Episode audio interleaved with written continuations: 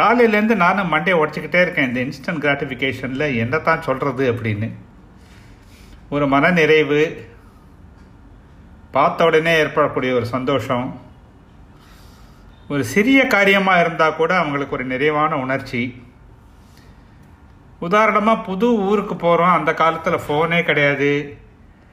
சொல்லவே முடியாது.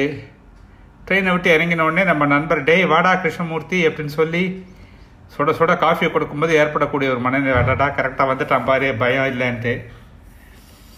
ஆஃபீஸில் ரொம்ப தலைவலியோட வீட்டுக்கு போகிறோம் என்றைக்கும் இல்லாத ஒரு நல்ல காரியம் மனைவி கையில் காஃபியோடு நிற்கிறாங்க இதெல்லாமே வந்து ஒரு கிராட்டிஃபிகேஷன் தான். ஆனால் உங்களுக்கு நான் சொல்ல போகிறது என் வாழ்வில் ஏற்பட்ட மூன்று நிகழ்ச்சிகள். பள்ளி கல்லூரியில். அப்போ வந்து ரொம்ப ஏழ்மை பள்ளியில் படிக்கும்போது காமராஜரோட மதிய உணவில் தான் படித்தேன் நானும். அப்போ ஒரு நாள் எங்கள் சயின்ஸ் வாத்தியார் வந்தார் கிளாஸில் நான் தான் ஃபஸ்ட்டு என்னோடய பேப்பர் முதல்ல கொடுக்க வந்தார். பார்த்தா உள்ளே பல கலரில் பே எழுதியிருந்தது. டேய் என்னடா இது? இத்தனை கலரில் எழுதிக்கிற பிரகஸ்பதி நீ ஒத்தந்தாண்டா? எழுதுடுறா அப்படின்னாரு.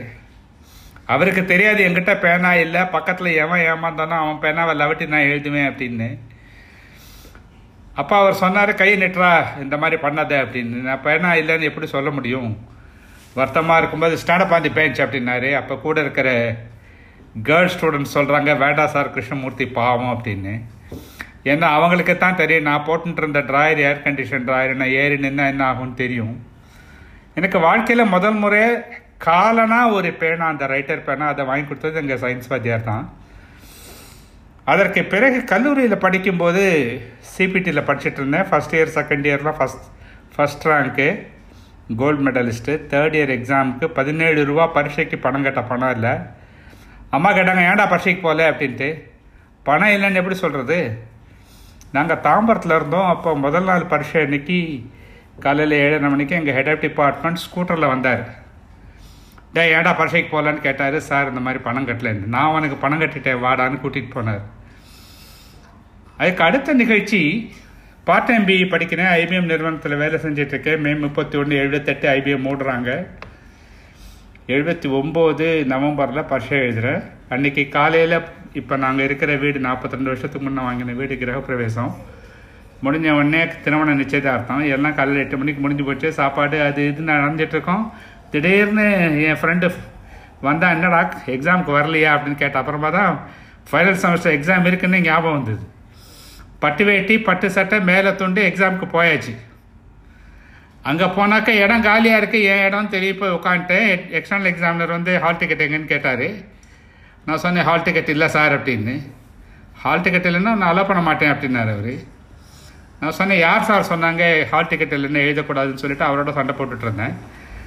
அப்புறமா அவர்கிட்ட சொன்னேன் இன்டர்னல் எக்ஸாமினரை கூப்பிடுங்க சார் அவர் சொன்னார்னா நான் ஒத்துக்கிறேன் அப்படின்னு. அவர் வந்து சார் ரொம்ப நல்ல பையன் சார். டாக்டர் இளங்கோன்னு சொல்லிட்டு பிற்பாடு பாரதியார் யூனிவர்சிட்டி வைஸ் சான்சலராக கூட இருந்தார். அவர் தான் எங்கள் ப்ரொஃபஸரு விடுங்க சார்னு அவரே பேப்பரை வாங்கி என் கையில் கொடுத்தாரு. நான் மாப்பிள்ளை மாதிரி வந்திருக்கேன்னு கேட்டார். பசங்கள்லாம் சொல்கிறாங்க சார் மாப்பிள்ளை தான் சார். இன்றைக்கி நிச்சயதார்த்தம் ஆயிருக்குன்னு சொல்லிட்டு.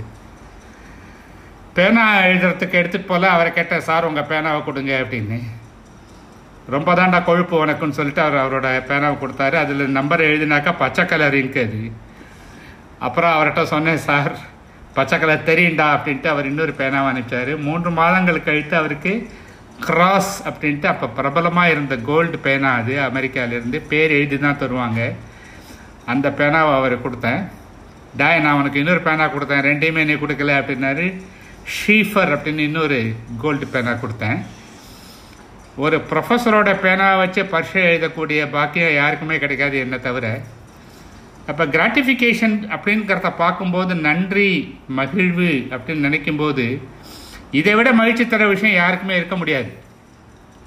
எதுக்காக இதை சொல்கிறேன் அப்படின்னாக்க நம்ம நன்றி மற்றவங்களுக்கு சொல்லணுங்கிறத இல்லாமல் நம்ம காரியங்கள் எல்லாமே இருந்தால் வாழ்க்கை ரொம்ப இனிமையாக இருக்கும். அப்போ நல்லதே நினை நல்லதே செய் அப்படிங்கிறது தான் முக்கியமான வார்த்தை. ரொம்ப அழகாக திருவள்ளுவர் சொன்னார் என் நன்றி கொண்டார்க்கும் ஓய்வுண்டாம் ஓய்வில்லை. செய் நன்றி கொன்ற மகருக்கு.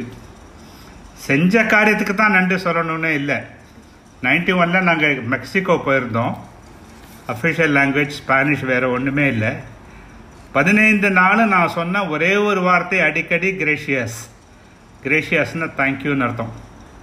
அவங்க ஆரம்பிக்கிறதுக்கு முன்னாடியே கிரேஷியஸ் சொல்லிட்டு என்னால் என்ன வேணாலும் பண்ணிட்டு இருப்பாங்க. நல்லதே நினையுங்கள். நல்லதே நடத்துங்கள். வாழ்க்கை வெற்றிகரமாக இருக்கும். நன்றி.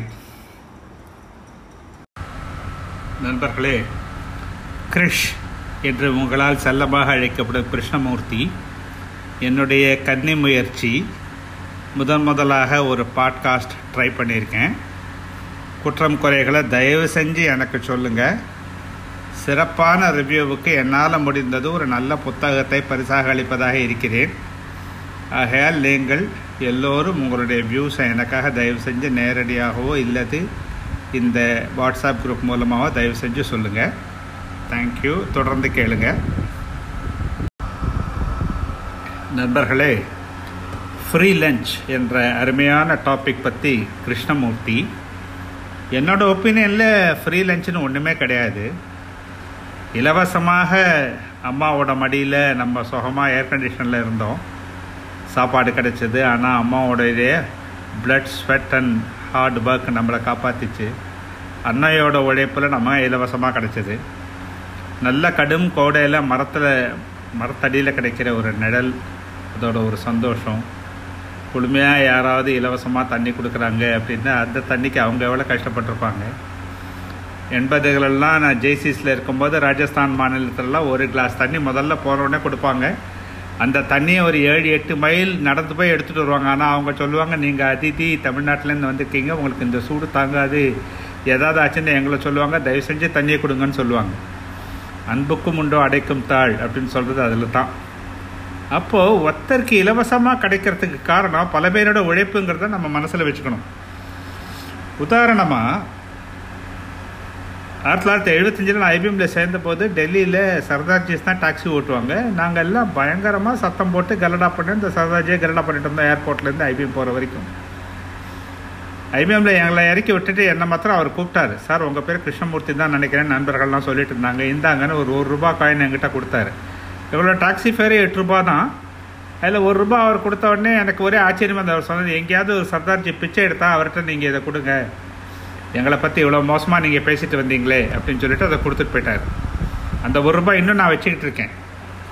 இதுக்கு காரணம் என்ன அப்படின்னாக்கா உழைப்பில் உயர்ந்தவங்க சர்தார்ஜிஸ் எல்லாருமே. லங்கர் அப்படின்னு அவங்களுடைய கோவில்களில் போனீங்கன்னா சாப்பாடு சாப்பிட்ற இடம். எல்லா உலகத்தில் இருக்கிற எல்லா குருத்வாராலேயும் லங்கர் உண்டு. அமிர்த்சர் கோல்டன் டெம்பிளில் வந்தீங்கன்னா ஒரு இருபது வருஷத்துக்கு முன்னாடி நானு டிகேசிலாம் போகும்போது ஒரு ரோவில் பத்து பேர் உட்காந்து ஃப்ரீயாக சாப்பிடுவாங்க. இன்றைக்கி ஒரு ரோவில் முப்பது பேர் ஒரு ரூமில் பத்து ரோ அது மாதிரி ஒரு மாடியில் பத்து ஃப்ளோரு பத்து ரூமு அதே மாதிரி பத்து மாடி கட்டடத்தில் இலவசமாக சாப்பாடு போடுறாங்க. ஒரு காலத்தில் முந்நூறு பேர் இப்போ வந்து முப்பதாயிரம் பேர் ஒரே நேரத்தில் சாப்பிட்ற அளவுக்கு அத்தனை உணவை ப்ரிப்பேர் பண்ணி கொடுக்குறாங்க.